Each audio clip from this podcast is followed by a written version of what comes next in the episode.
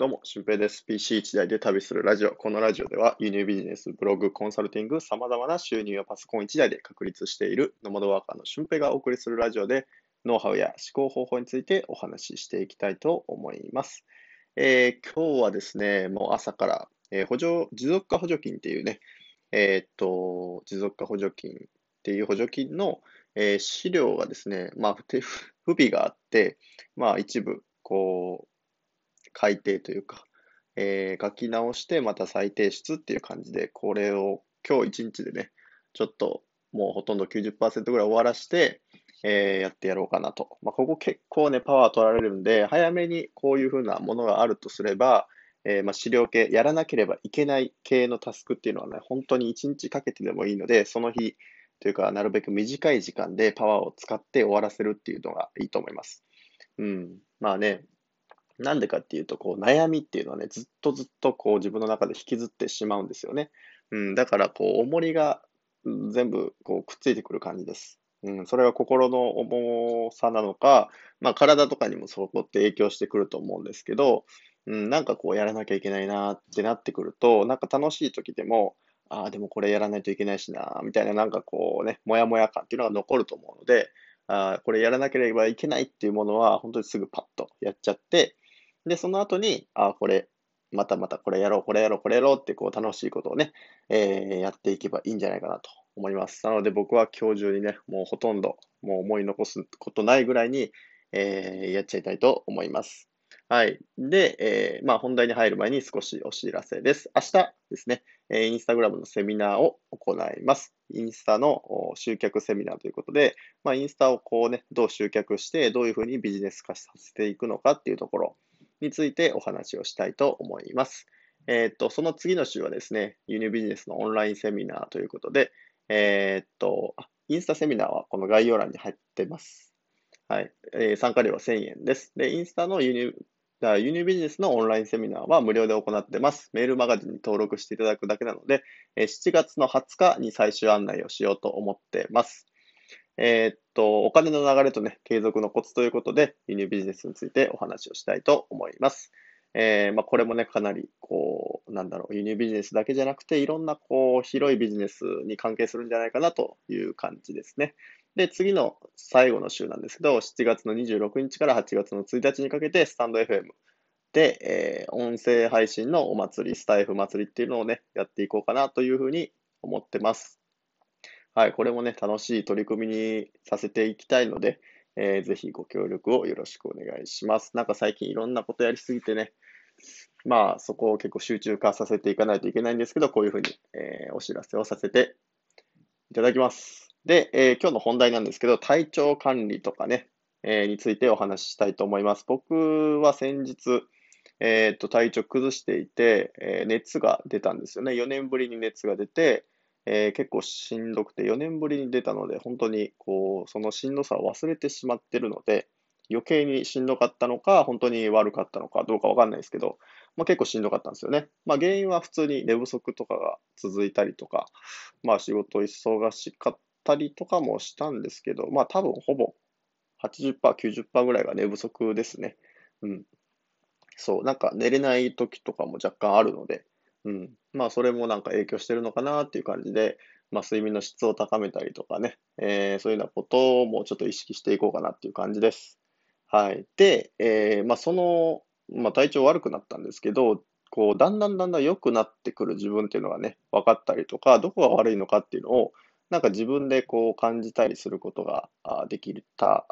えー、数日間だったというか、まあ今もそうなんですけど、今ちょっとお腹の方がまだ治ってないというか、うん、まあ食べるものによってはすぐにこうお腹を下したりとか、うん、お腹痛くなったりとかね、うん、お腹痛いっていう経験も、えー、っと、まあ学校の先生してた時からほとんどなくなって、えー、すごいね、ストレスフリーだし、えー、体調も万全っていう生活をね、もうここ数年間してきたんですけど、もうお腹が痛いっていうだけで本当不安になりますよね。心身相関って言って体と心って繋がってるよって言われてるんですけど、本当にこう、お腹が痛いだけでなんか自分ってダメなのかなみたいな、メンタル的にショックを受けたりとか、うん。で、そのメンタルショックがまたお腹に来て、みたいな。あの、負のスパイラルに陥ってました。うん、まあそういう感じでですね、心と体って完全にこう生き交ってるんだなっていうことを充実しまし、実感しましたし、うん。で、やっぱ、あの、ちょこちょここう良くなってくるんですよね。うん。で、食べたもの、最初のこう、本当に熱が出てる時っていうのは、食べたものがすぐに、えー、なんか、食べた瞬間、こう、お腹が反応して、なんか本当流れるように出てくるみたいな感じに、えー、なったりとか。で、それがだんだんこう食べるものを変えるとか、えー、まあ最初はこうね、水からポカリに変えたんですけど、もうそれが結構良くて、えー、ちゃんと、あの、流れていくんだけど、栄養は若干確保できてるみたいな感じでですね。うん、できてましたね。本当にこう、どんだけ食べても出てくるから、あの、どんだけ食べても栄養失調というか、なんかフラフラ状態みたいなのが、本当1日2日続いたっていう感じですね。うん、で、その中で、こう、食べられるものというのを探して、あ、これって結構、あの、消化に体がいい反応してるんじゃないの？とか思ったりとか、あ、これ全くダメだな、みたいなのとかを、こう、自分の体と会話をしながらですね、ちょっとやってたんですよね。うん、で、それが面白くて、あじゃあこれ食べたらどうなるんだろうとか、まあ、実験的なこととかもやったりとか、冷たいもの、あったかいもので分けたりとかね、えー、やってました。まあ、ナンバーワンはやっぱポカリスエットですね。ポカリスエット最強なので、もし体調悪くなったりとか熱出たりとかした人は、まあ点滴とか打つのが一番いいんでしょうけど、あ打てないなとか、なんか行くのあれだなって思った方はポカリとかでもいいんじゃないかなと思います。うん。だからこういうふうな、こう自分の体調を、まあ体調不良になってる時点で自己管理はできてないんですけど、なんか自分の中で体調を直していくときに、こうメンテナンス的に、あ、今ここが悪いんだなとか、僕の場合だと今、まだお腹が悪いから、えー、体は元気だけどお腹悪いからちょっとご飯食べるものをね、ちょっと注意しようとか、あとまあ、寝不足にならないように早めにベッドに入って、えー、電気消して目つぶろうとかね。まあそういうようなことをこうできると思うんですよ。で、それって結構自己管理だったりとか、えー、メンテナンスだと思います。で、そのような予定がこう狂わないようにちゃんと自分で予定管理するとか、まあそういうようなところにもつながってくると思うので、えー、本当にこうほとんどの人が体が資本でね、やってると思うので、自分が止まってしまえば、えー、止まってしまうっていうお、金の流れも止まってしまうっていう仕事とかもね、えー、やられてる方がほとんどだと思うので、本当に自分の体っていうのを大事にしつつ、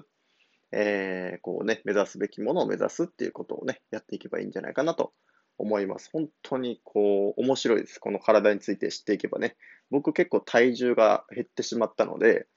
えー、まあ、これからね、またどうやって体重を増やしていくのかとか、えー、この、なんかリハビリ的な運動も今だと結構散歩とかしただけで結構汗かいちゃうような、えー、感じだし、大変なんですよね。うん。でもそれをどう、またどうやって体力を戻していくのかっていうところが考えたりとかね。うん。また新しい自分に、まあ、生まれ変わる感覚でやっていけるんじゃないかなっていうふうに思ってます。まあその中で、えー、まあ、体調不良でもね、ズームとかができるので、本当に素晴らしいなと思うし、インスタライブとかもやりましたしね。うん。まあ、そういうような感じで、こう、仕事ができる環境があるっていうのも素晴らしいんじゃないかなと。うん。例えばね、本当体が資本で、バリバリ資本で、えー、まあ、トラック運転手長距離運転しないといけないとかだったら、僕、もう、漏らしてますからね。うん。っていう風な感じで、こう、絶対に無理っていう職業とかっていうのはあると思うので、今回はそれでも全然間に合ったパソコンを、まあ、ベッドの上で広げてちょっと仕事すればいけるみたいな状態だったので、あの、本当に改めてね、パソコン1台で仕事ができるっていうのはいいなっていうふうに思わされましたね。うん。とともにやっぱり自己管理していかないといけないので、えー、皆さんも体調管理はすごく気をつけてください。で、その自己管理というのをね、が、こうできてくると、自分の予定の管理とか、まあ、いろんな面での管理ができてくると思うので、えー、自己分析、自己管理ができてくるようになってくると思います。で、合わせて聞きたいは、その自己管理、自己分析が、えー、どのようにね、こうビジネス影響してくるかとか、自分の生き方にどうやって影響してくるかっていうところをお話ししている回がありますので、ぜひそちらを聞いてみてください。はい。ということで、今日もめちゃくちゃいい日になると思いますので、めちゃくちゃ楽しいことをね、めちゃくちゃやっていきましょう。僕は午後から、えー、カフェに行って、ちょっと、来週の予定とかね、今からの予定っていうのをちょっともっともっと詳しく考えていきたいと思います。では、ほなまた。